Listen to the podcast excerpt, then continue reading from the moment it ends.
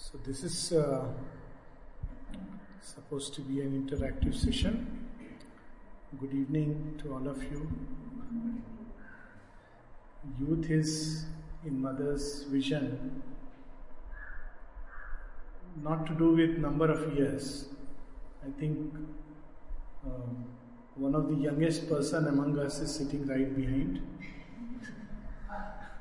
He's always enthusiastic, full of joy about what next to be done. So as long as we believe that there is a lot more to learn, lot more to know, lot more to do, lot more to grow and be, we are young. But when we think that uh, we have learned everything that we had to learn, we have done everything that we had to do, now we need to lead the life of a pensioner, we have grown old. So, as far as all of you are concerned, I am sure you have many, many, many, many dreams um, in your heart. Uh, and these dreams are an indication, some kind of an indication of the future dreams they come as suggestions as ideas as thoughts as feelings as hopes aspirations wishes but very often the question comes how do we realize these dreams? Can we really realize them? Are they just dreams? So that's where the question comes where is the strength to do what we want to do? So what i'll do is just for 15 20 minutes i'll just um, share a few things. And then I would like that we have more of an interaction, okay, rather than a talk. So, first thing is that there are um, two powers which are within us which we don't utilize. The first and foremost is faith. It's, it's strange that people say that if you get something, you have faith in it, but very often, if you have faith, you end up getting it. It works the other way around. So, if you have faith in your dreams to start with, if you have faith in your capacity to realize it, if you have faith in destiny that it'll it's not hostile to you. Very often we start with an idea that destiny, fate, whatever we may call, is hostile to our dreams. It's automatically comes as if we have to struggle. How can we realize it? Oh, it's so difficult. You know, all these thoughts. But instead, we should uh, probably remember that this universe and all the forces that, that work in it, operate in it, are not hostile. They want to help us. And even when they appear hostile, it is to help us. Paradoxically. Why? Because how is it that things which appear hostile, very challenging, very difficult moments, they come to help us? How does it happen? They come to do what? To awaken the strength within. Difficult time comes so that we can become stronger. There is nothing fundamentally hostile to the human soul in this universe. And when things appear as if they are obstructing and opposing whatever we, road we want to travel on, take it that probably this is a moment that God has decided to make us strong. That's how strength will come out. And the greater the dream, the greater the strength required, and therefore the greater the challenge. Because if the dream is small, we don't need too much of strength, so only that much will come. But if I want to climb Mount Everest, what does a trainer do? If you say, I want to climb Mount Everest, will he say, okay, come start, let's pack the bags tomorrow? He will say, six months of training. Those who went to space, one of, I, I have an Air Force background, so uh, he was from the Air Force uh, Commander Rakesh Sharma, you must have heard his name. Indian, one of the Indians who went into space. And six months of rigorous training. Somebody would ask, What is there? He has to just sit inside a plane, that's all. He doesn't have to do anything. The plane will do everything. But in the journey, many things will come, many challenges. to his body, to his mind, and he has to be equipped to face it. We have a similar situation with regard to destiny and the master of destiny. So it is true that the master of destiny carries us, just like the space capsule. We can think, think about it like that. But if we are not ready to bear that, then, you know, even though he wants to carry us, support us, lead us to that journey, still, because of our own inadequacy, our own lack of faith and lack of effort, we stop short. So, these two things go together. When we say that we should have faith in the future, it doesn't mean that therefore I will do no effort. Both things come together. Very often we say, Yes, I have faith in the future, it will realize itself somehow. We must have faith, at the same time, we must prepare ourselves. Both things. Whatever we want to realize in life, we must prepare ourselves. And then we should follow what um, I often tend to say logic of the river. You know, the logic of the river, we can learn from everything. Everything in nature teaches us. So, logic of the river is we need to know two things in life. Where do we come from and where are we going? What does the river know? I come from the mountains. So it doesn't start believing, it doesn't have the illusion that I belong to this little place where I am flowing through. We may think, you know, people say this is Ganges of Allahabad, this is Ganges of Haridwar, this is Ganges of some other place, but Ganges doesn't identify itself with that. Ganges says I am coming from the locks of Shiva, or even beyond. That's how the Ganges says and I come on the plains of the glacier and I flow from there. That is Ganges' identity. I come from there. That gives its power. If the Ganges started believing that I belong only to this place, it will lose its power, its energy, its driving force comes from this knowledge or vision that I come from there. Knowledge of the origin. And other thing it is aware of that I got to reach the sea. So many things will come on the way, but it knows how to bypass them because it knows where it has to reach. If it doesn't know where it has to reach, if a mountain comes, it'll keep fighting with it. But what does the river do? It finds a way. Why? Because it knows where it has to reach. Sometimes it'll go past, sometimes it'll go by the side, sometimes it'll drill a hole through it if needed. Because it knows where it has to reach depending on how we define ourselves as to who we are in terms of our origin and where we are to reach in terms of our future, that is how destiny will unfold itself. So that choice is up to us. So beautifully, ma'am just spoke about the choice. So we can define ourselves in a very limited way. What is the limited definition? Oh, I am after all, I am a very weak and incompetent person. My marks, see, I have never performed well. Most of the people who did well in life, many of them, they were not very good performers in terms of school grades. On the contrary, many who perform very well, even now 99% very common, eventually you will hardly hear of them. Just follow this course. I have seen it with many, many persons. I am now 54. And I have seen with many, many persons being involved in this field. People who are doing extremely well in their graduation or before that in their studies.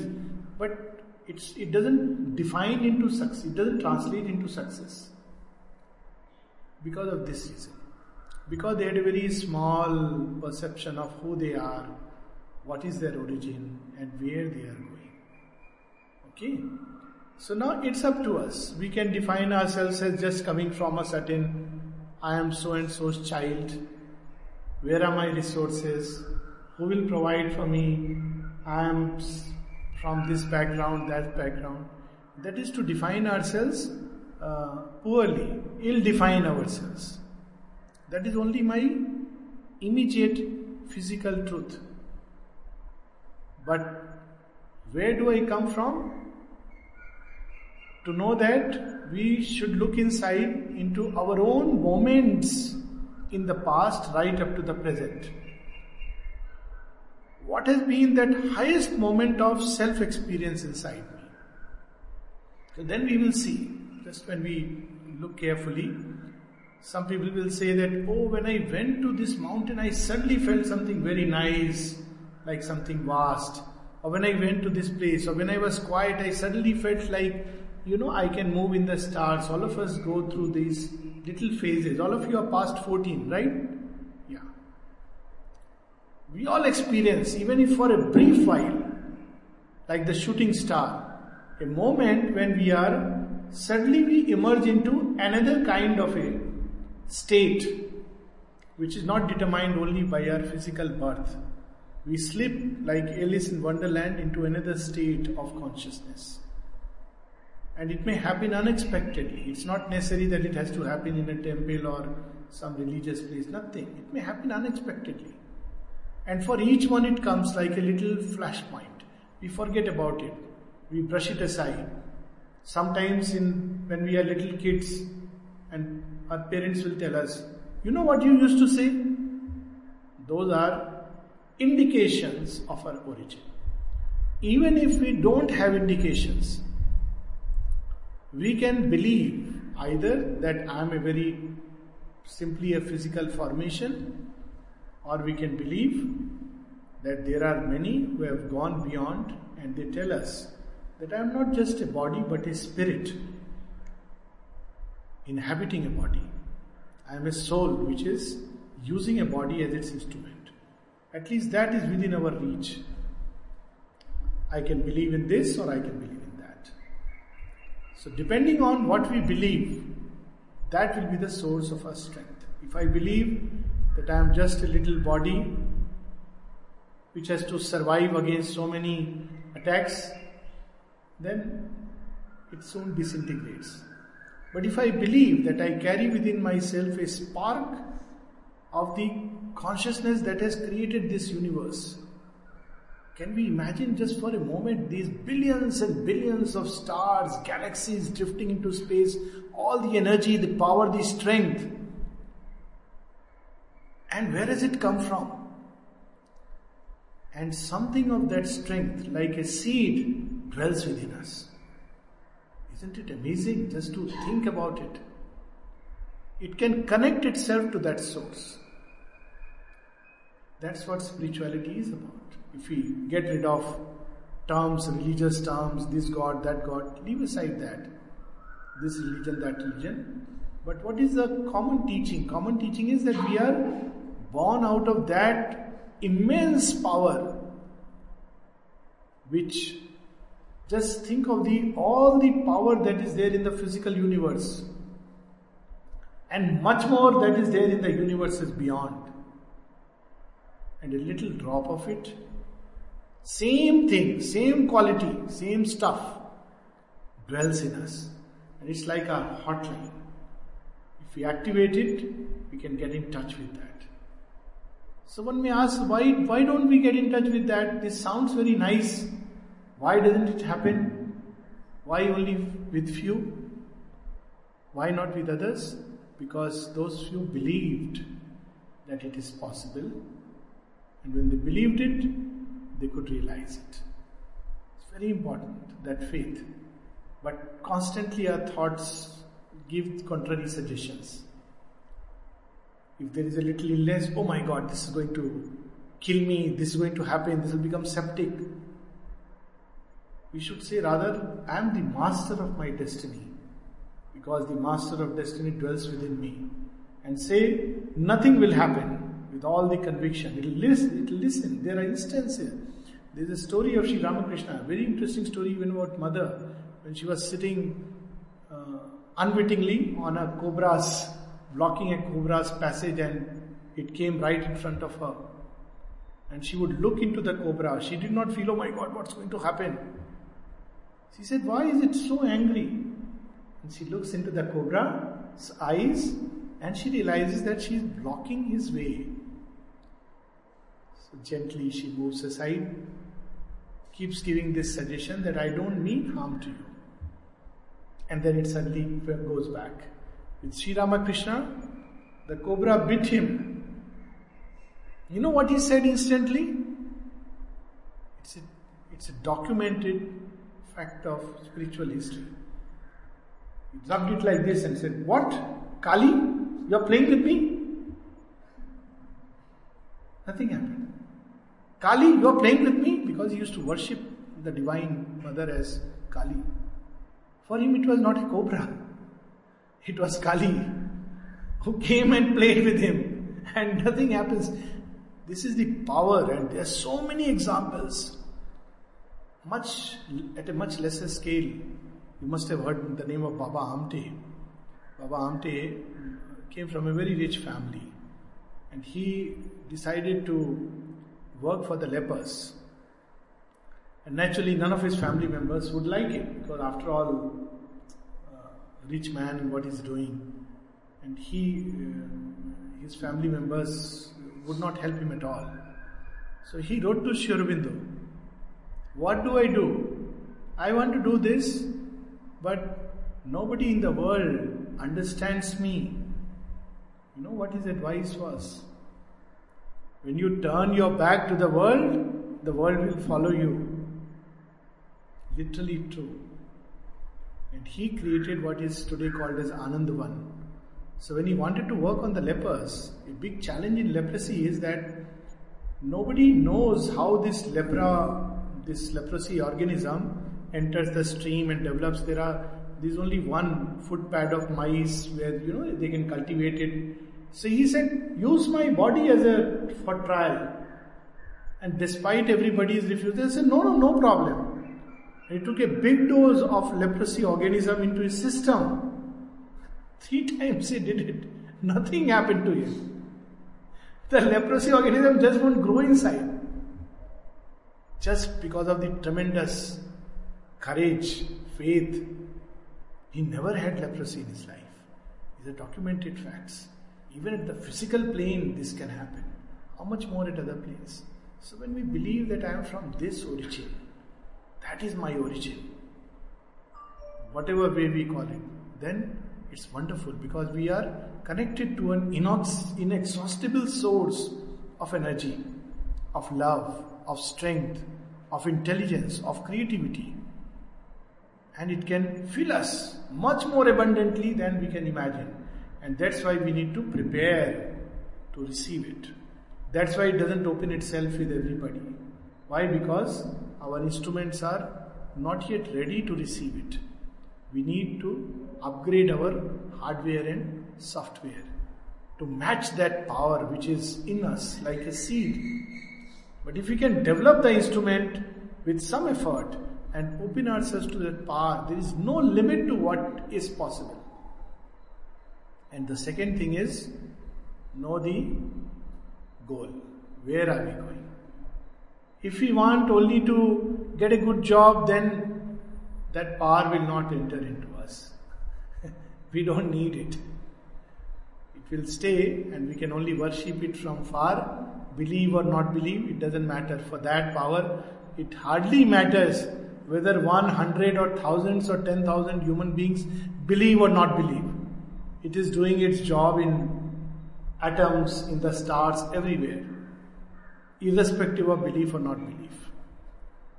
So we just want a little job. It's like going to a extremely, extremely, supposing you know, who is the richest man? I don't know.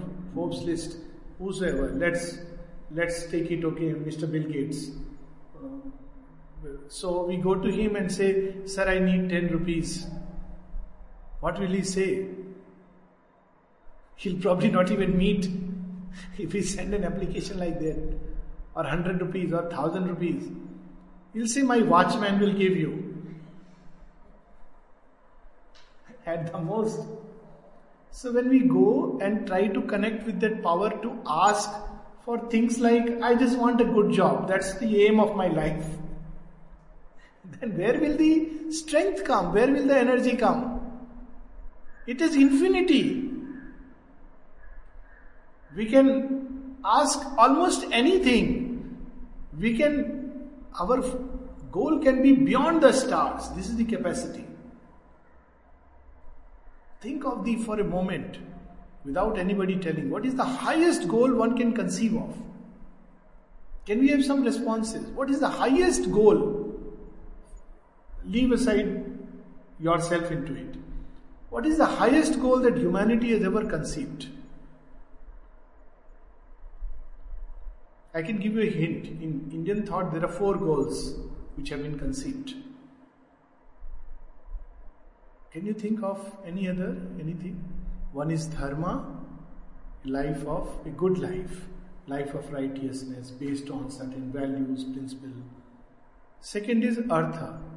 Artha is where money and well-being, kama, fulfillment of desires through family, etc., etc. Moksha, freedom from ignorance, freedom from helplessly being tied to the cycle of life and death, freedom from darkness, freedom from obscurity, freedom from weakness and limitation, these are some of the goals envisaged in Indian thought. Which do you think is the highest goal that mankind can ever conceive of? Moksha. Moksha in the true sense, not moksha that no, I'll not. Moksha is not an escape door. Any other goal? Would anybody say that no, getting a job is the highest goal after knowing this?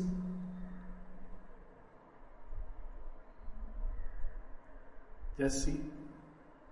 We have tremendous goal. Moksha is not freedom from the cycle of birth and death because it is painful. No. That is an illusion. That's an ignorance. That's not moksha. That is weakness. Moksha is what we hear in the Gita. Fight in a state of inner freedom. What is that state of inner freedom? Freedom from fear, freedom from all that binds us. It's a nice little story. Just as ma'am said, there were two, there was a master, master archer in a village. He was an expert at shooting and it would hit the mark. So after some time, some one young person also perfected the art, this mastery. So he said that uh, I want to challenge you to a duet duel and I want to prove that I am the master now. Master was not doing all this to be proved as a master, that's the beauty. For him, it was a natural thing. He said, I am fine with it, you be the master. I am not, I don't want to prove that I am, I am something. I did it as a flower blossoms, not so that I become a master. It was a joyous thing in my being. I think I was born for it. So he said, No, no, no, no, that will not do. Your saying will not do. I know you are scared. You don't want to be disproved, all kinds of things. So the master thought that I need to teach this little youngster a little lesson for his life. So he said, Okay, come. We will have this competition in two stages. In the first stage, you will decide what we need to do. And in the second stage, I'll decide what we need to do. He said, Fair enough. So all the villagers came. So he decided the target. The young man, he can choose, that is the target, and let's shoot. Both shot equally, effectively. Both are hitting the target. He says, Now what next? So Master said, Okay, now the next stage. Let's walk a little more. Where he took took the youngster to a, a little bridge which was dangling like this. Below it, there was a river in spate with all kinds of creatures. You can hardly stand on that bridge steadily. And on top of it, if you look down, there is a fear if you fall, you had it. He says, Come, let's shoot now. What is the difference? In one, first, you just need skill. In the other, you need freedom. Mastery, not just skill. Mastery. Mastery over what? Whom? Over yourself. Mastery from fear. All kinds of fear. Fear of death, fear of losing, fear of everything. 101 fears which tie us. What may happen? What may happen? And why these fears comes? Because we believe we are small entities. Would we ever fear if we were told, like you know, in passport or identities, we have our identities from birth, that look, if divine came and told you, you are my child, this whole cosmos is mine. You play in it. I give you the freedom to play. Would you ever feel afraid? Because you belong to that. And where are you going? Towards that same freedom. So, we can choose. We can define our life. Define it in a very small and narrow way. Or we can define it in an indefinable way, in a vast way. Our aim can be beyond the stars. And as is our aim, so is the quality of our life. So is the strength that we find within. It is there, but we cannot use it. It's like an inheritance which doesn't make sense because simply because we don't know what to do. It's money, but we don't know what to do. So what we do, we waste it. So divine is lot more sensible. He doesn't give only. He says it's there. But the more you progress along those lines, the more it will be given to you. If our aim is small, we become like small, narrow vessels. And we get very little. Not because more cannot be given to us, but more cannot be given for this purpose. If our aim is wide, more pours into us. And if our aim is beyond simply the satisfaction of this body and this little cluster which we call as myself, but something much greater, much vaster, much more unselfish, then lot more pours into our system. The universe begins to conspire to help us for that work because this is another kind of mandate. So this is the logic of the river. And one last thing. Each of us is meant to do something. There is a place for all of us. And for that, everything necessary is given to us. Look at this creation. Everything necessary is given to a caterpillar to transmute into a butterfly. It not beyond, not more, not less. It's given to it. Whether a caterpillar will actually transmute or not is a different part of the, it's a journey. But it is given to the caterpillar.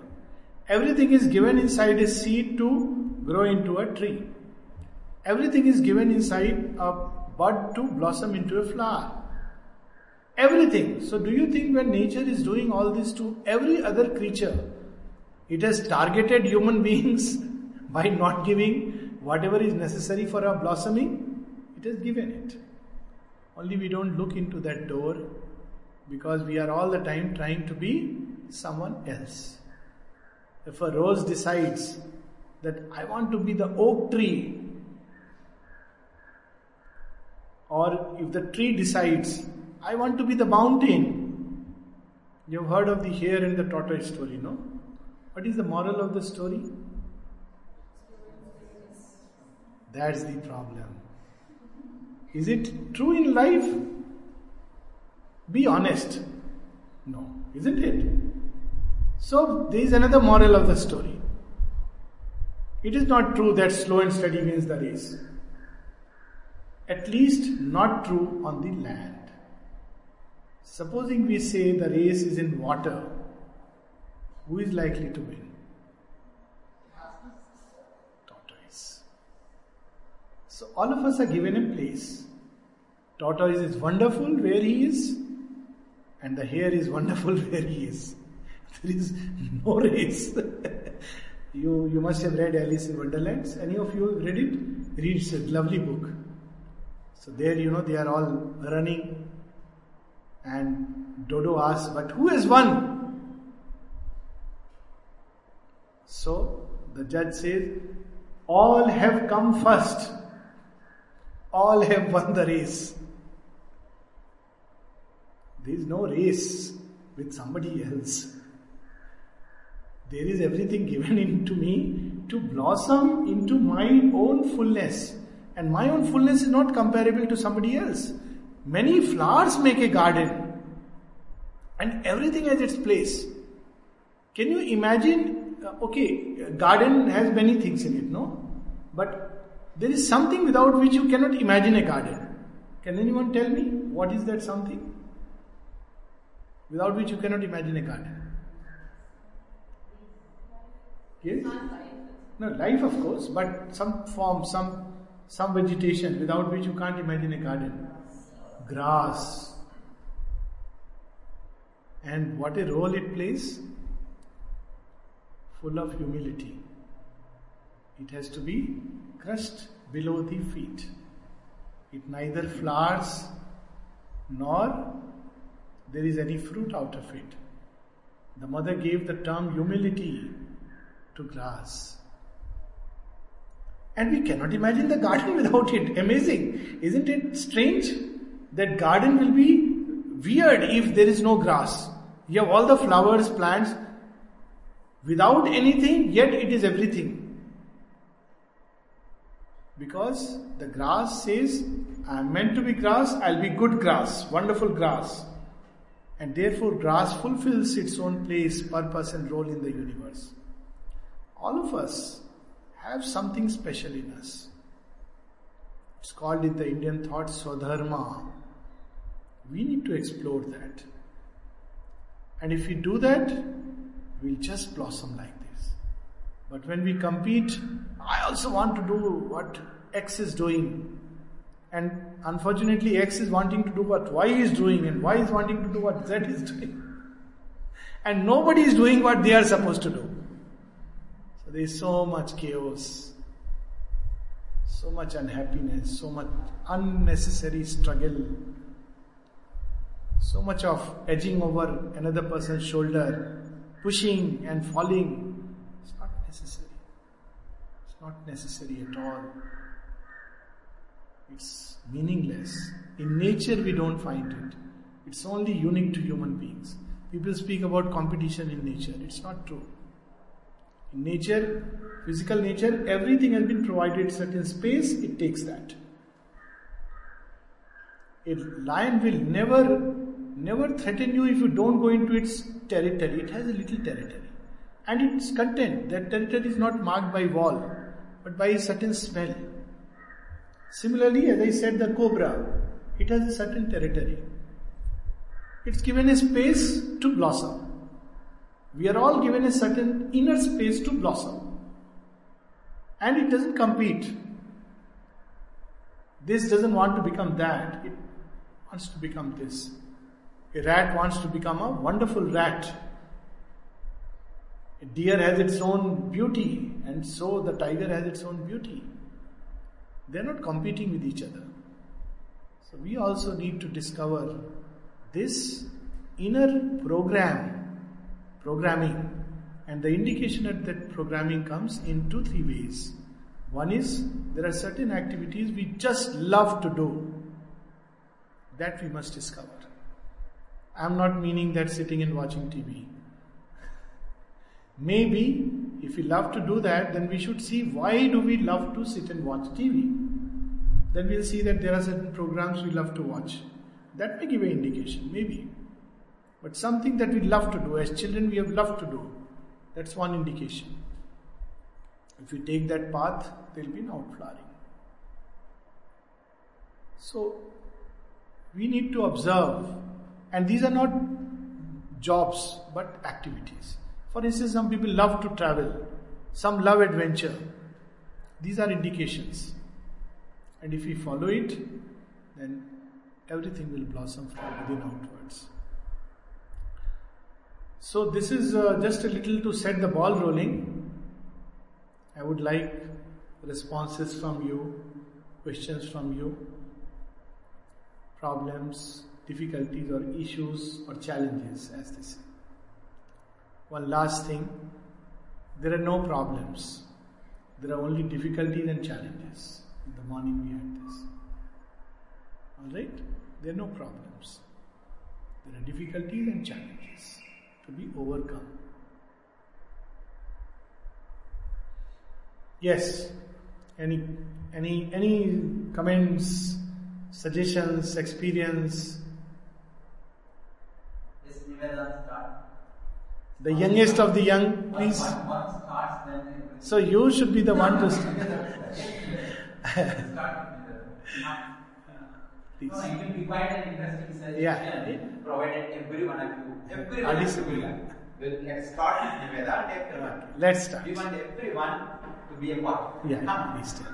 So we you say that competition is not something which is uh, existing, but all our everything, every day, wherever we go, we are we not just look at us for what we are, for the person we are. We are, you know, who's getting the first rank, who's getting the second rank, and accordingly we are given our positions. That's true. So how do we uh, fit into the right place if we are compared with different people who might I might be different in something else, Yeah. and he might be different in something else, but we all compete for one thing. Right?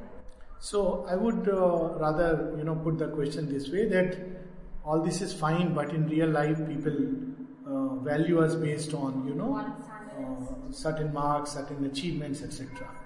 Now, as youngsters, I would ask you one question: Do you love freedom and autonomy?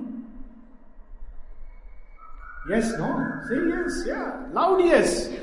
I also love freedom. Now, who gave away this value that I must give to myself to others? That's a loss of freedom. If I don't value myself, others will never value me. It's not an egoistic valuation of oneself. I need to value my life as it is, and I need to figure out what I need to do with it. I need to figure out how I need to do something about it. But at some point of time, we give lose this autonomy and freedom and hand it over to others. It's unfortunate um, that our system, as of now, allows this. It's not, not a good thing for any society, for a healthy society. So we unfortunately become unwitting victims of a process. But we can choose not to be the victims of a process. Let me tell you how. In hard, real time and space, because events take place in real time and space. Supposing I feel within me that I think I would like to be a doctor. Not doctor, but I have that kind of a quality, compassion. This. Then the next, how do I divert these qualities? In which way? So one option is that I may go into the field of medicine. Hard competition. What if I try and it doesn't work out? Logic of the river, I can still be a healer. Healer in many ways. And mind you, if I am a good healer, people will, success will come. I may do MBBS, MD, and all the kinds of degrees, but that doesn't make me a great doctor. It doesn't even make me a good doctor. It may make me a successful doctor in terms of only one quantity, and that is money. But that's not obviously, if I had to earn money, I need not go through all this process. So, first, we should be very clear what quality or qualities naturally express themselves to me through me. And then we should find a work or some works through which these qualities will express themselves. Now, it may take, that's where the plasticity is needed. It may take this route, if this is blocked, another route, third route, fourth route, so many routes it can take. There are so many examples in the world that it can take. Supposing I feel I am good at hands, good with my hand, so I can become, see, in terms of career options. I'm talking of hard uh, facts. If I am good with my hands, or rather, you should tell me what all I can become, what all I can do.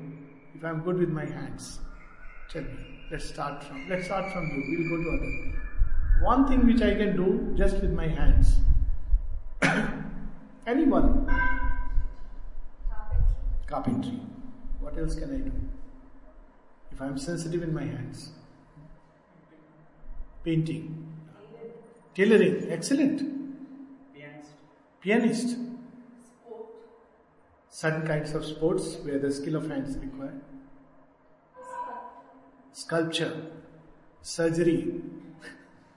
Surgeons need to be good in their hands. We shouldn't take it that poor fellows, they're artists in one way, no? So many things, just think about it. If I love to do things with my hand, there's so many options. World of options. I just need to look in the right direction. But supposing I am there, some people, you know, very sensitive with their hands, excellent.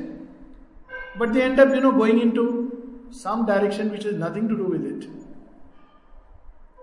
Alright, so I need to explore. Supposing I am just simply a, uh, you know, very loving and caring person. That's very flattering, but I'm just saying, some people are like that, you know. Very, very good heart. Some children are like that. Very helpful, generous, but they are not good in studies. Now tell me, what all can be done simply with the power of a good heart? Yes? Hospitality. Very good. There she is. Hospitality. It needs a good heart. When people come to you in the hospitality industry and you say, you're sitting with a glum face, and the same thing when you do it, I just had this, you know, beautiful experience. So many such experiences came in life. And one immediately that comes to my mind.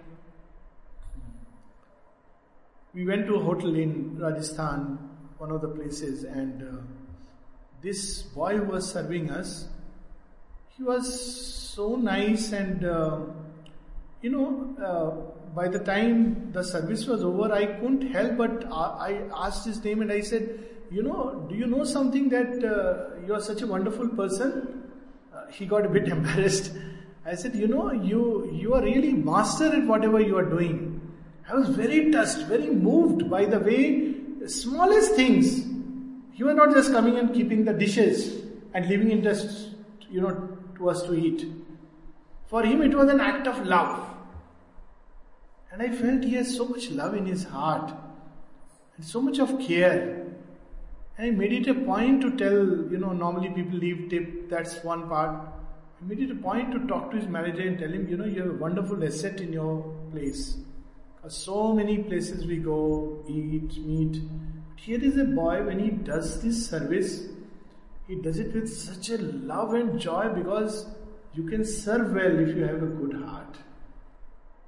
All places which require service. Why we look down upon service as something poor and bad. Isn't service one of the aspects of the divine? He serves this world. What else we can do with a good heart? Yes? Healer, excellent.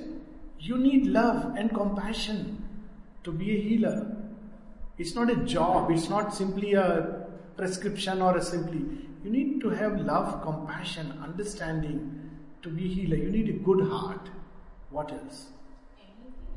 Anything. Look at this. This is what I was waiting for someone to say.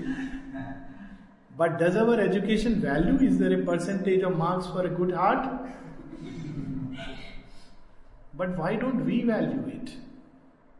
What happens in the bargain? We crush this heart. It's not necessary. It doesn't help me succeed. What's the use?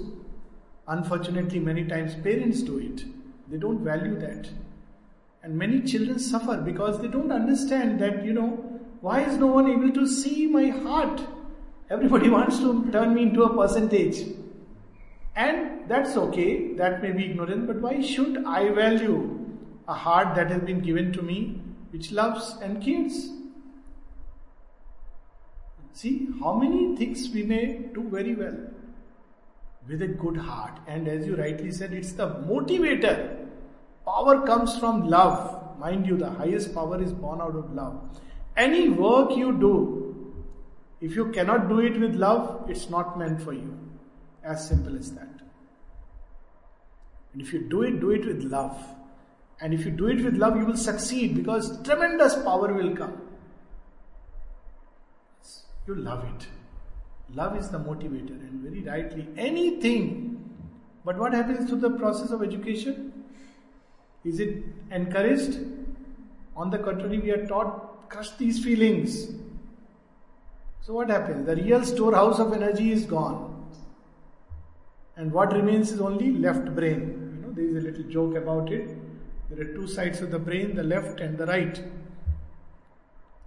You know that, no? Left side is all analytical, theoretical, all these things, mathematical, and the right side is all holistic, musical, artistic. So the joke is there are two sides of the brain, left and right. The left has nothing right in it, and the right has nothing left in it. We need both. That's what is holistic education. Simply being a super calculator machine with no feelings, no love, is to become like in Indian thought, it is called an asura. This is what an asura is brilliant mind, but hollow heart. So, while it's good to develop the left side, but don't become totally left brain oriented, which this education is uh, doing. Whether you get marks or not, trust just my word on it, that develop the other side also. Learn to love everything.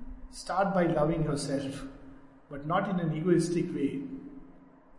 Whatever God has given you, take it that this is my endowment. I need to do something with it. You know, everybody is given something to work upon. And if you take it with gratitude, we can make beautiful things out of that. But if you keep looking, my thing, that that one looks better, then what I do, I just make my own life miserable and unhappy. So if you look carefully, we will see every one of us has been given something. But now to develop it is up to us. I may be given a good heart, but if I don't develop it, so all of us are given something and we just need to explore and develop it. And that will bring success. Don't listen to these voices which are floating all around. This competition, that if I don't. Billions of people graduate every year get very high marks and vanish without leaving a trace. Is that success?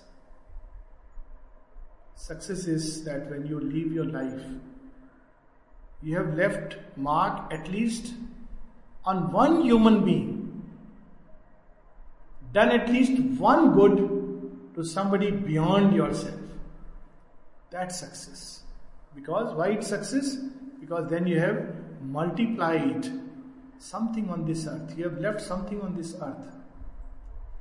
Most of us leave only children, nothing else. Leave something, leave something on this earth which would be like an act of goodness. And if you can leave a lot more, wonderful. That is success. Because that success will never fade. Even with your body, it will not fade. Even after you are gone, it will stay. Because it will perpetuate in other bodies. Even after others have forgotten you, somebody somewhere will remember, you know, this person touched my life. Success is the ability to touch somebody's life because you have love in your heart. You extend beyond the limited little personality that we are. Otherwise, everybody lives for oneself and dies. Nothing, no good deal about it, whether you are a 99 percentile or whether you are a 50 percentile. As long as one is living for oneself, it's a very small life.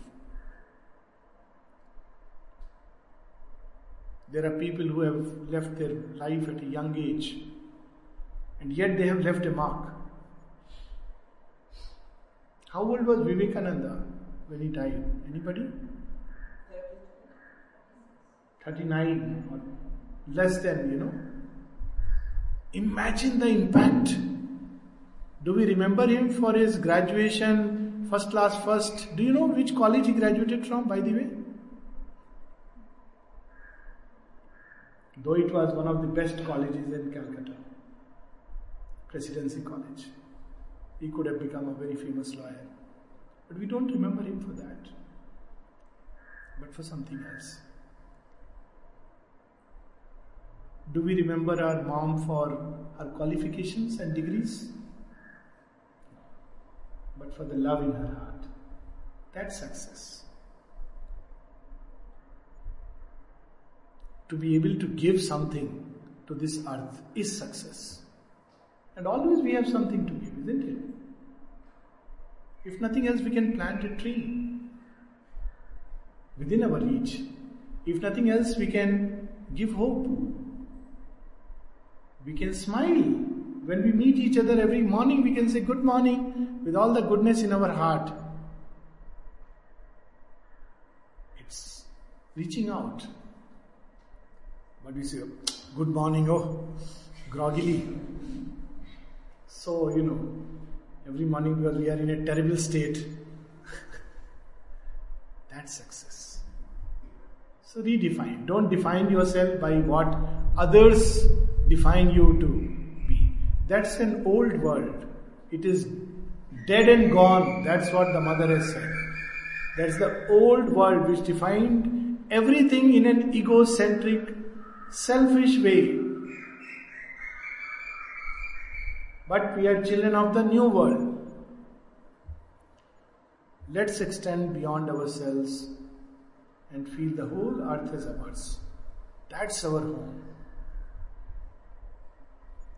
That would be success. There is a nice Chinese proverb. When you come across a wall, then change and pass through.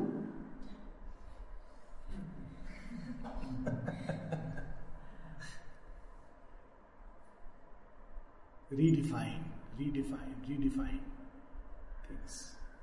Don't accept just because you have grown up hearing those voices of the night. Don't let others define us define us in ways that are very small. Think yourself infinite. Think yourself as children of divine. That's our heredity. What a wonderful heredity. Sri Aurobindo has written a Sanskrit little book called Sri Arvind Upanishad. Actually, he didn't use the term, later on it was used. It's in the vein of the Upanishad, it's in Sanskrit. And he ends up by saying, We are all children of bliss, we are all children of immortality. Anandasya putra, Amritasya putra. Repeat this to yourself day after day. I am a child of bliss, it's my birthright. I don't have to be morose, dull, full of dark thoughts. Why? Why do we do this? Because we have defined ourselves in this way. If I get this, I'll be happy. But happiness should be so natural. As, as children, how were we happy? Did we have all these concepts in our head? Just running after a kite? I don't know if anyone has done it. Ran after a kite? Climbed a tree? We were happy, no? Just being was happiness. But as we grow up, no, no. Happiness means this, that. Don't let it be defined in this small way. This and that is part of it, not the defining factor of our life. Job is part of a life, not the defining factor of my life. I am saying all this with hard experience being with Air Force as a doctor, I've seen many, many things, many persons. Okay, so it's not speaking of real things which I have seen, not theoretical, not just to say for the sake of saying it. Next question. Any of you? How do we actually overcome fears? Yes. By reminding ourselves that we are vast, that we are masters of destiny, that we are children of the infinite. That's what I meant by redefining ourselves. Fear comes because we believe we are small, incapable, weak. It's a belief. Nobody can say this till you have gone through the end of your life. But since we start believing it, this belief may come because of various reasons. With some people, it's because all around people, you know, end up, you know, let's say if there are four or five children, if one child is a little bit in the background, so one begins to play that role. It's called role playing in psychology. We end up believing maybe I'm not good. Or it may come because something intrinsic inside. I look at others, I'm not like others. So we begin to feel that I'm no good. Self image. So, when we thus begin to define ourselves, it becomes like a self fulfilling prophecy. Because we have defined ourselves. But we can define, we can choose to define ourselves in another way. And to define ourselves, where do we begin? We begin with what is readily accessible to us is thought. So instead of you know those deep meditations which are meant for another purpose, we can every day start with this thought, with a beautiful thought. I am a child of this universe. If we are wanting to be secular, and if you want to be a little more religious, I am a child of the divine. Only thing is, don't bring that divine means only this. My God is divine, your God is not divine. That is sectarianism. Both are speaking the same truth. Spiritualities and uh, secularism and religion both unite in spirituality. I am a child of the universe. Isn't it true? Has not the whole universe gone into our making? Right from the cosmic rays, the sun, the waters, everything has gone into our making. So something of that ansha portion dwells within me. I am a child of the universe. Imagine what a vast statement. And a simpler way for those of us who have more heart-centric approach, I am a child of the divine who cradles the universe. Remind yourself this every day. Morning, evening, like a mantra, repeat it to yourself. Every time thought comes, oh, I don't think I can do it, I'm incapable. Tell yourself, I can do it because I don't rely only on my strength. I rely on the strength of the source from which I come. And to that, add a simple process. If secular, then aspiration. If religious, then prayer to the source. Aspire and pray that I want to connect with that source, that eternal womb of things, luminous, bright, vast, from which we have all emerged. Pray to be connected. Don't pray for small things. I want to come pass my exams. It's like, that's what I said, going to a multi billionaire and asking for a 10 rupee note. Pray to be connected to that source. He walks with you all the time from your womb till the from cradle to the grave and beyond. The source walks with you. The mother of the worlds walks with you. Who gives you strength when you know we are tired? There are days when we feel crestfallen, heartbroken, nothing in sight. We sleep, morning we wake up, feel better. How does that happen? Because she walks with us. Something is done at night, we wake up once again with a new hope in the heart. So, this is happening unconsciously. What will happen if we connect consciously? Then we won't need days and weeks to recover. Something happens instantly, we'll remind ourselves. It should become a way of life, inbuilt, ingrained into the very system, into our very fabric. I am a child of the divine. He has sent me into the world with a purpose. I need to explore it. I don't have to struggle that I want a house, I have to. It is there. You will get it. He has a scheme, a plan. This is a lesson I learned when my son got into Pondicherry. In the ashram school, there is no competition, no exams, nothing like that. So as from Air Force background. We get reasonable salary, but nothing okay as an officer, but nothing so great. So I'm looking for a house. So I went and asked someone. First person I asked that uh, where do I look for a house? He said, Don't worry, the house is already there for you. you have to just find it. And it was so true. So true. We never uh, realize the power of those words. It's there for you. Don't worry. We don't have to wor- worry for these things. Oh, I have to, you know, from childhood, this fear is ingrained into us. What will you do when you grow up? What job you will do? What house, car, all these things. Where will you go? Tell yourself, He who has sent me knows. I need to find. And the best way to find is to connect myself to the source. Then the knowledge will come, the direction will come, the guidance will come, we'll be led towards it.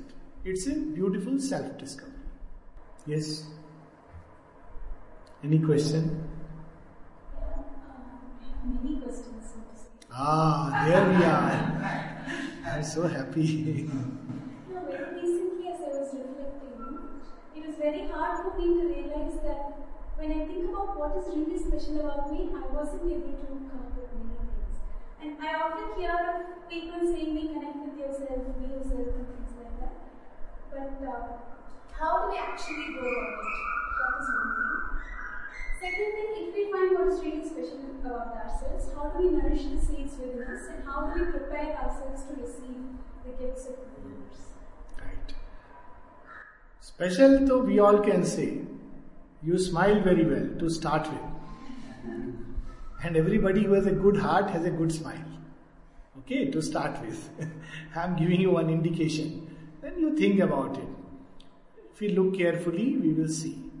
But don't define yourself special in terms of something, as I said, external, only in terms of capacities. You know, sometimes mediocrity is a speciality. You know that? You know how? It is a sign of being multifaceted. It means multifacetedness. One cannot do one thing very well, but one, one can do many things little, little, little. Is that not true? Think about it this way. So that's why I said redefine. There is, start with this trust. The second part is value it. Most important, how to nourish it, value it. Don't let your value be defined by others. What are the value of others? Standard question. Morning I was telling, sharing this. In Rajasthan, very good, this crusade has started. They want to ban fair and lovely creams advertisement. Ban in the sense that people have taken objection to it. Because it's defining yourself in a certain way. That only fair is lovely. It's not true. That's a definition which somebody else, some fool has given. Isn't it? Fair is not lovely. Not necessarily lovely. Anything can be lovely. Whatever carries love inside is lovely.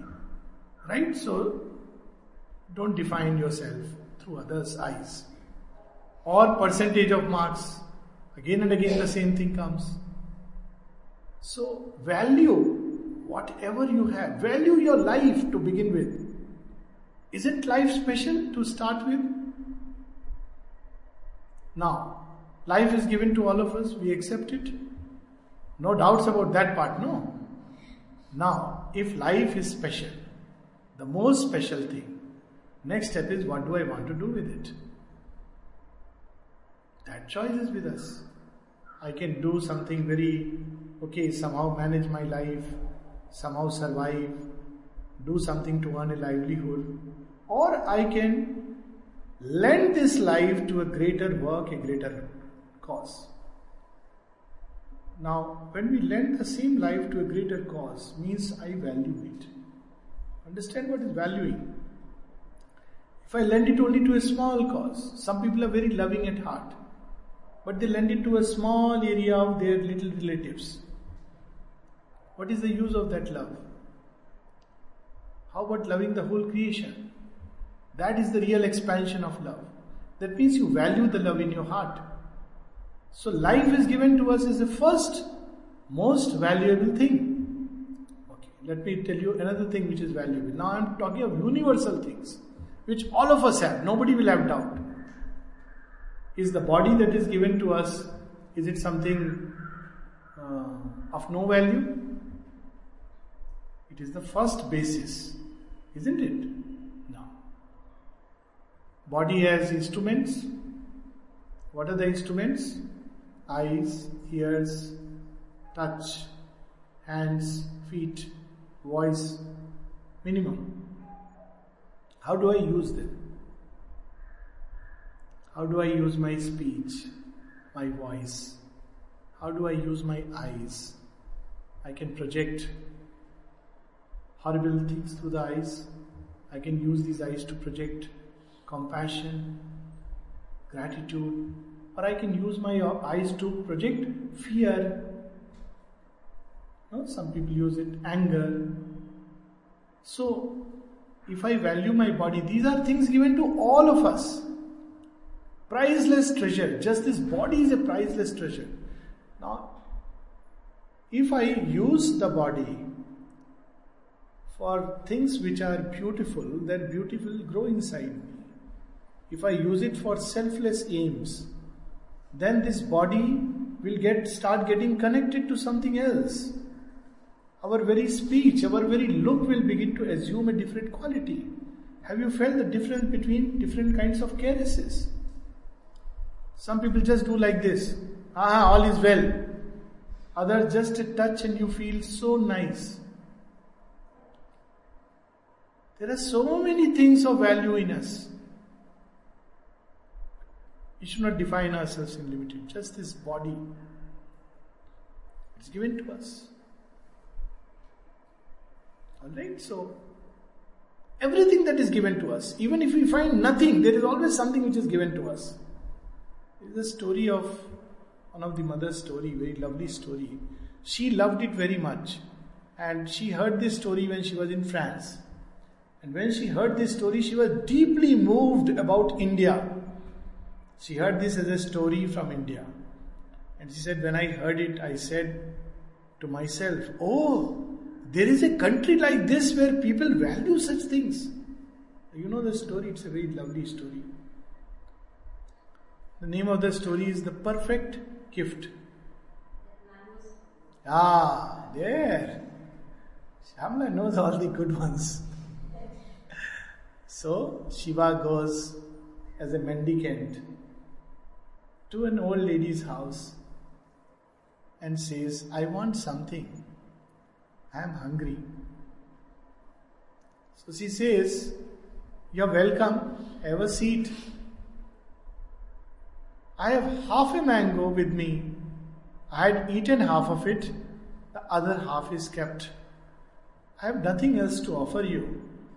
If you would be satisfied with this, you are welcome, take the seat. Here is the half mango I give you. And suddenly, Shiva saw, here is the perfect gift. The people who have millions of money, and what do they give for earth, for its goodness, for its growth? Nothing. They just pass on to their children. What is the use of this? But here was this lady who had half a mango. In terms of its quantitative value, nothing. But in terms of quality, it is the most perfect gift. So, always there is something which we can give to the source or use it to connect with the source by referring it back to it. We can use it to do good in this world, in this earth, and we will grow. It as simple as that.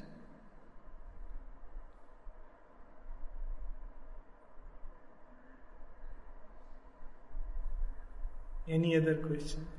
Yes, please. How do we actually handle anger? Like we become ill-tempered very often when things don't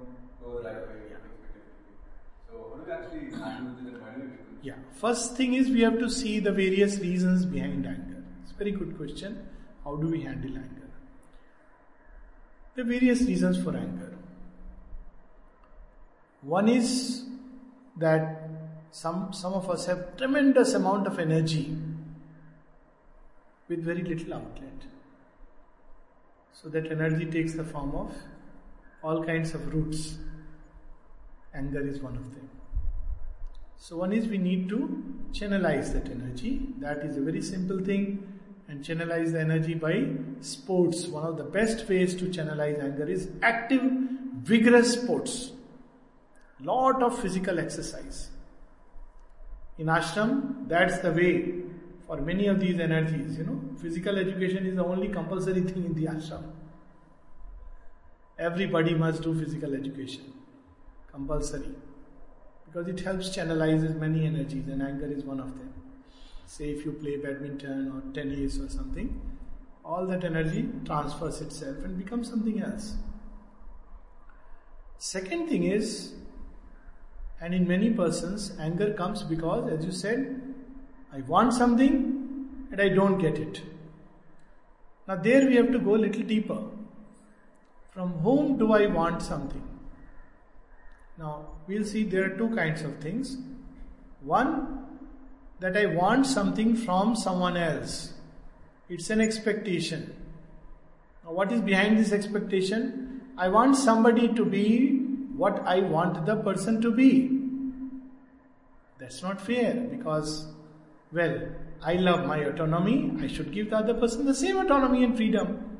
So, I should take this first step that look, I should not depend upon that person's response doing something or the other for my happiness. So it I win back that freedom for myself. Second is there is something I generally want to do. Let's say I want to chalk out a path in my life, take up a certain work, but I have resistance from the family. There, why get angry? Just follow that course. If you are convinced about something and its genuineness, and validity, pursue that course. Maybe it may not appeal to everybody in immediately. But that's not so important. Have you seen the movie Morning Raga? Anyone has seen it? Mahesh Dattani's film? To see it. Sometimes it happens. We want to follow, pursue something in life, and we meet with lot of opposition and resistance we throw and waste a lot of energy in trying to overcome that resistance and opposition. It's not necessary. If I am clear, but it should be, clarity should be there that this is the path I need to pursue. Let's say you want to take a career in adventure sport, and everybody tells you around what nonsense, this is not a job, you, you need to become this, that. If you end up becoming morose, trying to convince parents or whoever, it'll be not the best way because you will never be able to convince because both have different paradigms. As I said, there is an old world thought and there is a new way of looking at it. Well, if you are sure that that's what you want to do, that's your calling, take it and go ahead. If you don't do well, you will have the joy of having done what you really deeply wanted to do. That's the minimum. If you do well, then anyways everybody will understand that he was basically right. It's the only way you can prove it. There's no other way. Most importantly, to realize that anger is a sign of weakness in the vital parts. So it, we need to bring in the antidote. Whatever will make our vitals strong will also automatically throw away anger. So there are some simple processes to make our vital parts strong. One simple way, which is time tested, is simple way of Nadi Shuddhi and Pranayama. It helps the vital energies to stabilize themselves. Another way is thinking of something vast every day to meditate on vastness, the sky or the ocean, to imagine that you are floating in that. Third simple way is to call peace, peace, peace, peace, calm, quiet, peace. peace, shanti, peace, peace. Get into this habit of doing it. So this will also become like an antidote to anger. Alright? There's so many ways. Channelize the energy, play some active game, decide what you want to do and follow that course. Stop looking towards others and having those expectations because that doesn't help at all. That's the first thing. And use practices which will make the vital parts in us strong. Simple pranayam, not complicated ones, simple ones. If nothing else, simple act of observing your breath as it goes up and down and up and down like a rhythm. Whenever you're getting very angry, just take a few deep breaths and observe how it works. Some people use a mantra. Om Shanti Shanti Shanti. If you make it a practice, a way of life, then it works. If it becomes a way of life, then just simply saying Om, instantly. You have to do nothing. So, to make these things a way of life, to start with, set aside a time for the practice of these things. 10 minutes just to call peace into the system. Think of something vast to call quietude in the system. Whatever way. I'm just speaking of one way, there could be many ways. All languages are God's language, but it should be done from the heart with the will to succeed. Lastly, when we have done all this, add to this one more thing, which is like a magic formula. It's like adding any number to the power of infinity. Connect yourself to infinity. Tell the divine, I am trying this. I want myself to get rid of anger. You know my mechanism because you have made me out of your substance. Help me. Get me rid of anger. Do it and see the results. But do it sincerely. Sometimes you have to persevere and you will see slowly. It will take some time. First, you will see the intensity is becoming less, the frequency is becoming less, and slowly, slowly, one day, if somebody speaks of anger, oh yeah, long back, I think I used to get angry. Now I can't even remember what it was like. Okay, so connect yourself to the infinite. So everything will be raised to the power of infinity. Before undertaking any effort, whether it be games or pranayam, or offer it to the divine. That help me in my effort to get rid of anger. My effort is small. Like the squirrel trying to put mud into the water to help Rama build the bridge. But Rama blesses the squirrel. When it blesses the squirrel, the squirrel becomes special. We need to do our little effort and connect ourselves to the infinity by offering that effort to the divine. Alright? Yes. During our uh, travel towards our goal, there are situations which will pull us down. So it's basically because of lack of acceptance of that situation. So how do we mold our tune our mind to accept the situations? Neither accept the situation nor reject the situation. Don't struggle with the situation. Keep pursuing the goal. Situations will mold and adjust. Don't at all focus on that. You see, it's like if I have to go from here to, well, some place which is two miles away. On the way, suddenly I see that the dogs are blocking my way, or there is a, you know, police has put a barricade. It's a situation. I could have gone in 10 minutes, I am blocked. What do I do? I'll not struggle either with the dogs or with the police. I'll look for another route to reach because for me important thing is to reach there. Situations will come. For instance, it may come in the form of people who don't uh, understand Now, we should not accept it in the sense that, okay, whatever they are saying, well, I'm a helpless victim. Then we'll start playing the role of a victim. And we should never play the role of a victim in life. It's never good. Or of a martyr. Meaningless martyrdom. You want to reach here? You have come here. But as I said, there should be clarity that this is what where you want to reach. Situations are not favoring. Don't struggle with the situation. Start looking for what is the other way that I can reach here. This is what I meant by logic of the river. You'll find the way. If there is a clarity of the goal, the way will come. For every situation, there will be a way. You know how lawyers argue in the court? For every argument, there is a counter argument. For every situation, even the most impossible situation. I'll give you an example. You must have heard the name of Mirabai, Saint Mirabai. So, you know, when she came of age, they wanted her to be married.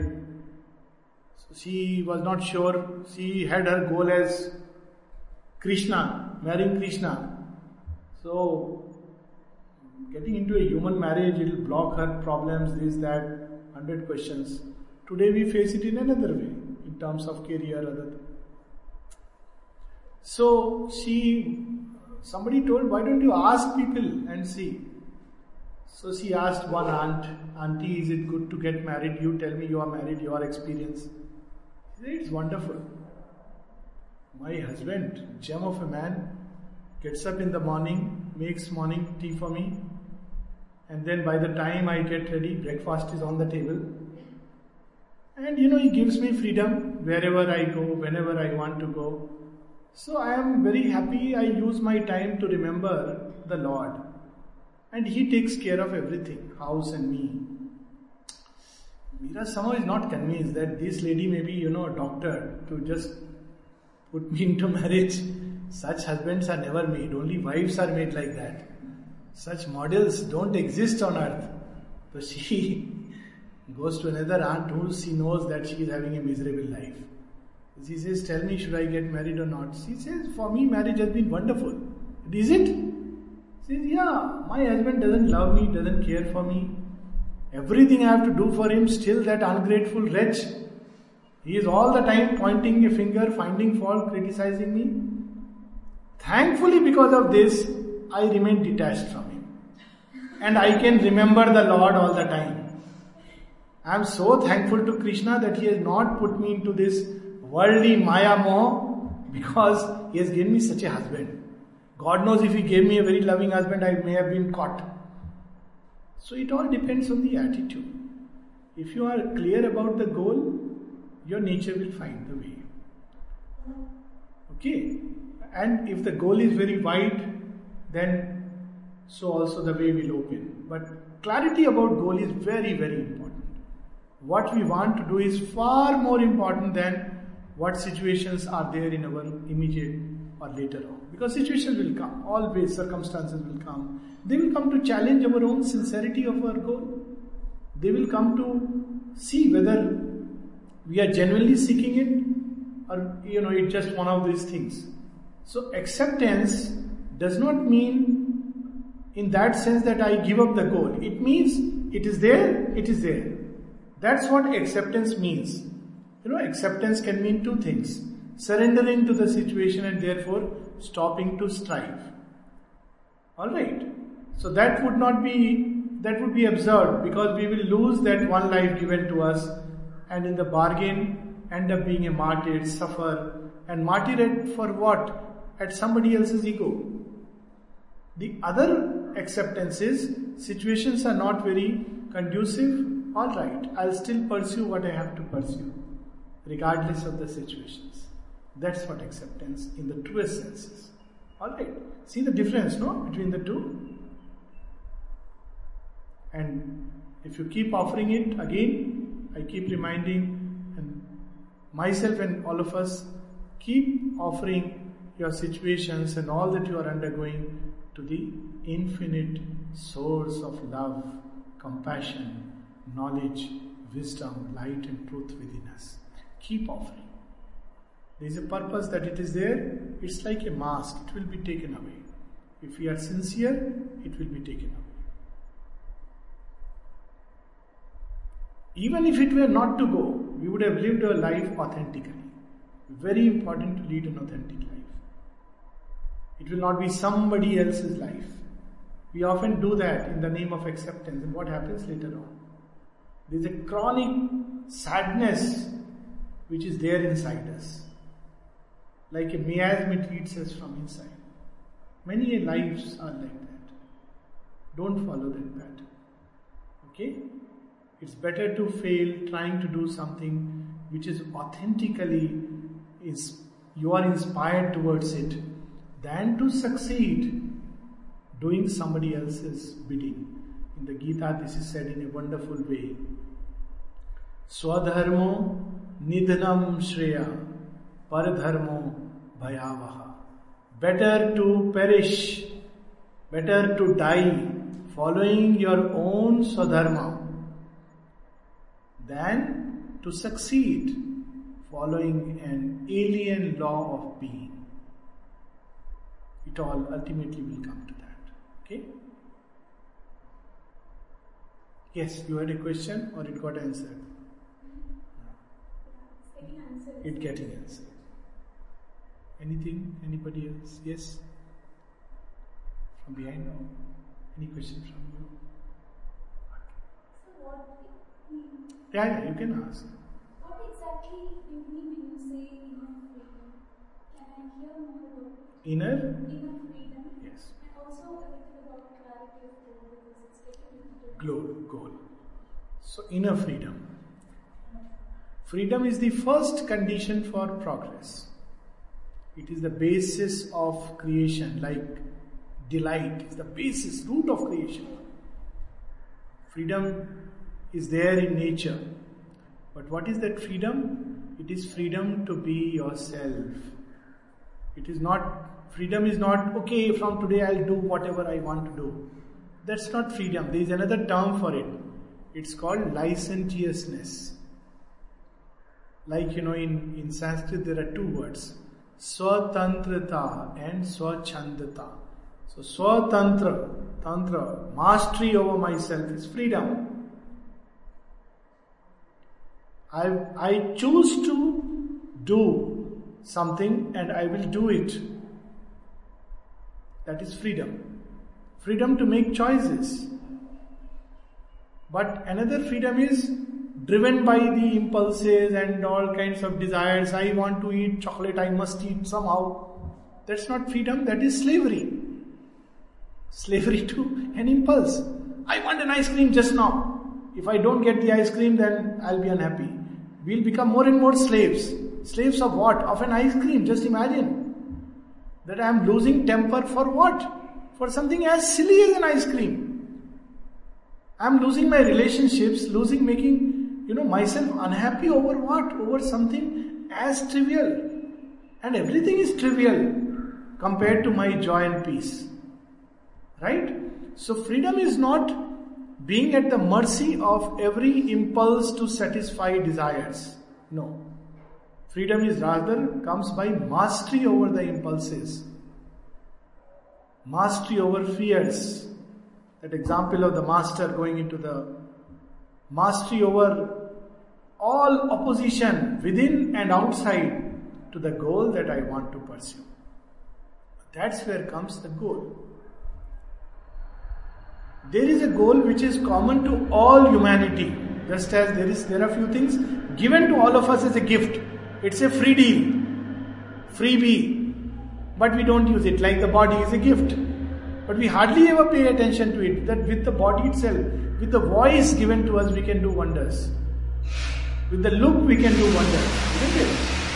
With the smile, we can do wonders. So there is this aspect that we need to understand. Then about the goal, now there is a goal which is common to all creation, and that goal, goal is evolution. That goal is unfolding of the seed within us. What is the seed within humanity?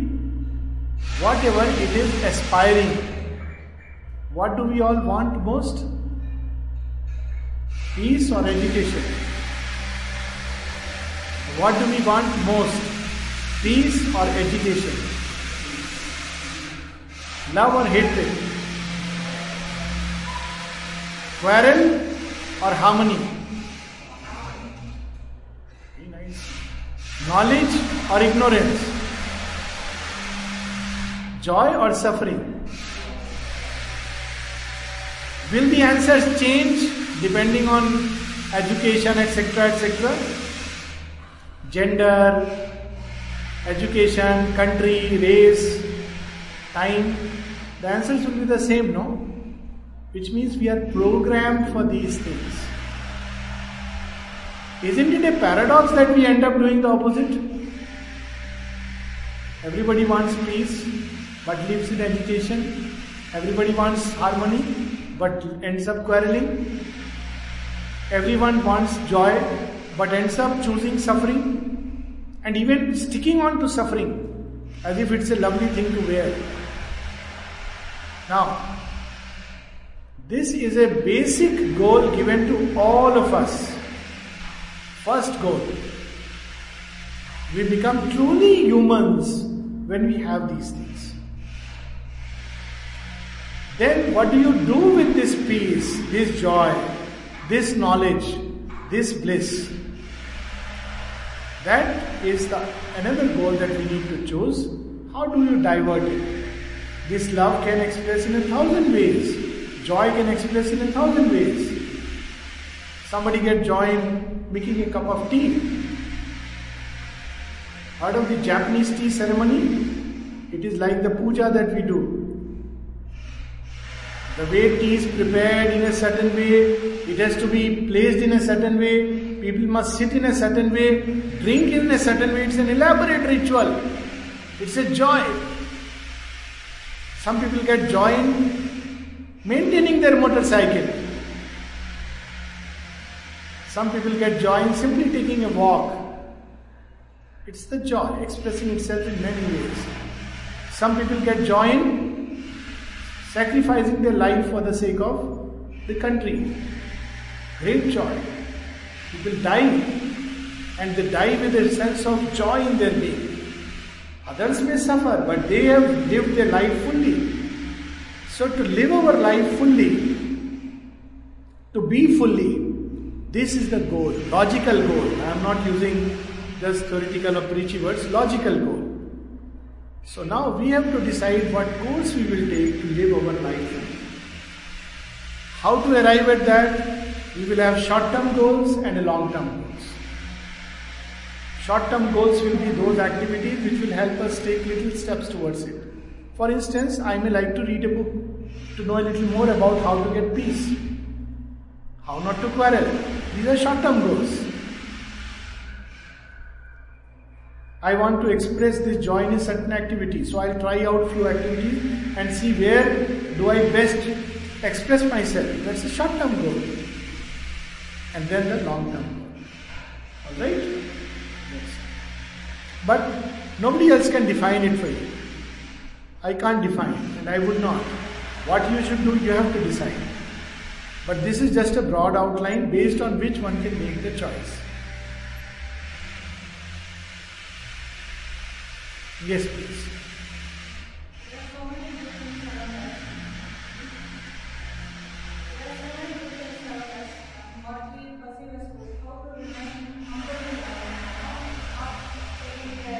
Please. Please sit, please sit. Please sit first. there are so many good things around us. How to remind ourselves?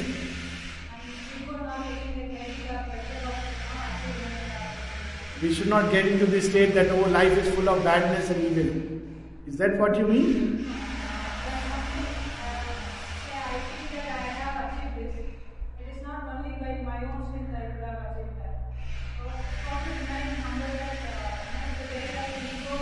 Yes, yes.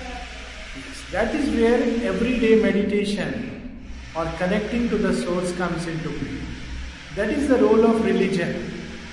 That there is something greater than me. This faith, that belief is at the root of it. That supports my effort. It brings humility. It can be done in other ways, but this is the simple and direct way. That there is a power beyond our knowings and I can connect myself to that. So slowly this little I will begin to change. This humility will come. Humility is not with regard to what I am in front of others, but humility is with regard to the illimitable infinity that is all around us. And that gives the sense of joy of progress and the urge for progress. Alright, so it's to remind ourselves that there is infinity. Whatever we may have achieved, when we keep in mind this infinity, what is God? Infinite existence, infinite consciousness, infinite bliss. Who is the Divine Mother? Is she just a little body born in Pondicherry on this, uh, born in France and mother of Aurobindo Ashram? Or this is infinity taking a finite shape and form, inspiring us towards our own boundlessness. To remind ourselves constantly of that gives life the, the sense of progress and also to let a little bit of that child remain inside us always, full of wonder. Oh, I know everything. No. Full of wonder. Even if one has read all the books, one knows nothing. Because things are not known from books. So that sense of wonder, joy, to experience life, maybe even to experiment with life, that comes with the sense of infinity. That life is infinite, it's not finite, limited. It doesn't begin and end with one body and birth. That will give humility and the urge for progress. And yes, goodness is all around, so many good things. But that will not bring humility. That will not be a good way that, oh, I am not the only fellow good, there are others also good. No, that will not bring humility. Humility is with regard to the infinity that is around. There are no doubt about it that world is full of goodness and much more goodness will come. And it's good to look at goodness rather than the evil that, you know, bad things. That is agreed that in principle it is much better to look at the beautiful side of life. But uh, not because one is afraid of looking at the difficult side. It should not be out of fear, it should not be out of denial, but simply because I choose to look at the beautiful side of life. People have their problems, issues, difficulty, but they have so much goodness. Why should I look at that? But that will bring another quality. Not humility so much, but another quality, and that quality is benevolence, goodwill, forbearance, patience, excellent qualities. But humility comes with this idea that there is no end to the progress that we can make as human beings. So, any questions? See, we made a choice. What was the choice? Let this fellow continue. What did we do? We found a way. Initially, we were, oh, this. Then we decided, no, we got to interact. We did a physical act, and then slowly we started turning our consciousness a little more acutely towards each other. That's all we have to do. We cannot always change a situation or circumstance, but we can still focus on what we want to do. And that's what is important. So, mother teaches us living examples all the time, no? No, in fact, divine Same, same thing in the morning. Yeah. divine really has uh, given this example. Yeah. Because those people, they cannot work out 8 o'clock. Yeah. They have stopped one and a half hours for us in the morning. Yeah. No, no, now also they have stopped for one hour. They came at five thirty, and they asked for some time. They requested us No, no, we should allow them to. six o'clock. No, no. We have to learn to train ourselves. how the whole worked out. And again, see the logic now, of now we are attuned to that, and we are just focusing. yeah logic of the river. We tried to play the tape recorder, again some problem was there. So we could have got agitated, oh my god, this moment, why this had to happen? Let's try some other CD. But such a wonderful thing. What is the idea behind playing the recorder? That we should first quieten ourselves. We can quieten just like that. It's a need. If it is there, fine. If it's not there, fine. Right? So that's what I meant by the logic of the river. Objective was to be quiet and not to be rigid that only by the music uh, my muhurtam will start. Divine is not slave to anything, to any ritual. Whenever you think of him, that is the right muhurt. Okay? He is not dependent on anything. So he wants to he play and he loves to play. He said, okay, I want to play with you. See, we could take it in this way, oh, this obstacle, obstruction, and get agitated. But another way, oh, he wants to play with us. Now, now, now, get quiet, let me see how much you people have trained yourself. So he said, okay, you want to try it out, you do it for us. No music outside, but inner music is always there. Isn't it? How wonderful things will become. When everything becomes a play of the divine, that's why it is called the Leela. It's a play of the divine. Sometimes there are terrible images in that play, but play. Don't forget it's a play. Yes, please. Yes, there are many things in the unconscious which decide, seem to determine and push our life, whether it be with regard to illness or any other area of life. In fact, large part is unconscious. And it's one of the works in the morning we were talking about it passingly that we need to become conscious. It's very important. What is stopping me? What is holding me back? For instance, let's say in the field of healing, my conscious mind wants to get well. If anybody be asked, yes, of course I want to recover. Then why we are not recovering? Something in the unconscious is holding me back. Then when I start looking carefully, I may discover, for instance, maybe illness is working out well with me. It is preventing me from taking the challenges of life. So it becomes like a comfort zone. I am giving one example. But we have to look very sincerely. You know, it's very easy, oh, I am not well, I am not well, I am ill, I am ill. And unfortunately, it gets reinforced by everybody around, oh, you are ill, you are ill, you are ill. No, I am not ill. Why should I keep reminding? So, this is one example. There are many such things, fears. Because, you know, I have seen somebody who was ill or something else, and that fear has gone as an imprint, like a knot. Maybe a hurt, emotional hurt, much earlier, which has taken this route.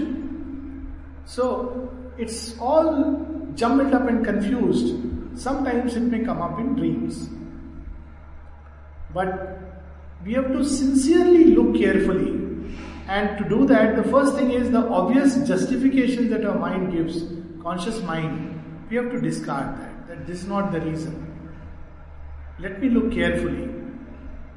A very nice little story about Martin Luther King. That when you know he was depressed for a long time, nothing would work, just refusing to come out of that. So his wife one day told him on the breakfast, You know the news today? What is it? He asked. He said, God is dead. Got angry. What nonsense you are saying? How dare you say that? Because he, he was a believer, though Protestant, whatever. He said, she said, that must be true. That's why you are so depressed. Instantly he could throw away the depression. Instantly. Because it touched the core of his life. Nothing else was more dear to him. So, you know, there are many such unconscious resistances inside which, you know, we say about expectation, but they are there. It doesn't go in one day. They are all there unconsciously holding us back. So, sincerely, we have to look inside. Basically, the thing we need is sincerity. With a will to really discover and uncover every mask and a will to come out of these sackcloths, will to emerge victorious, and that will comes with faith.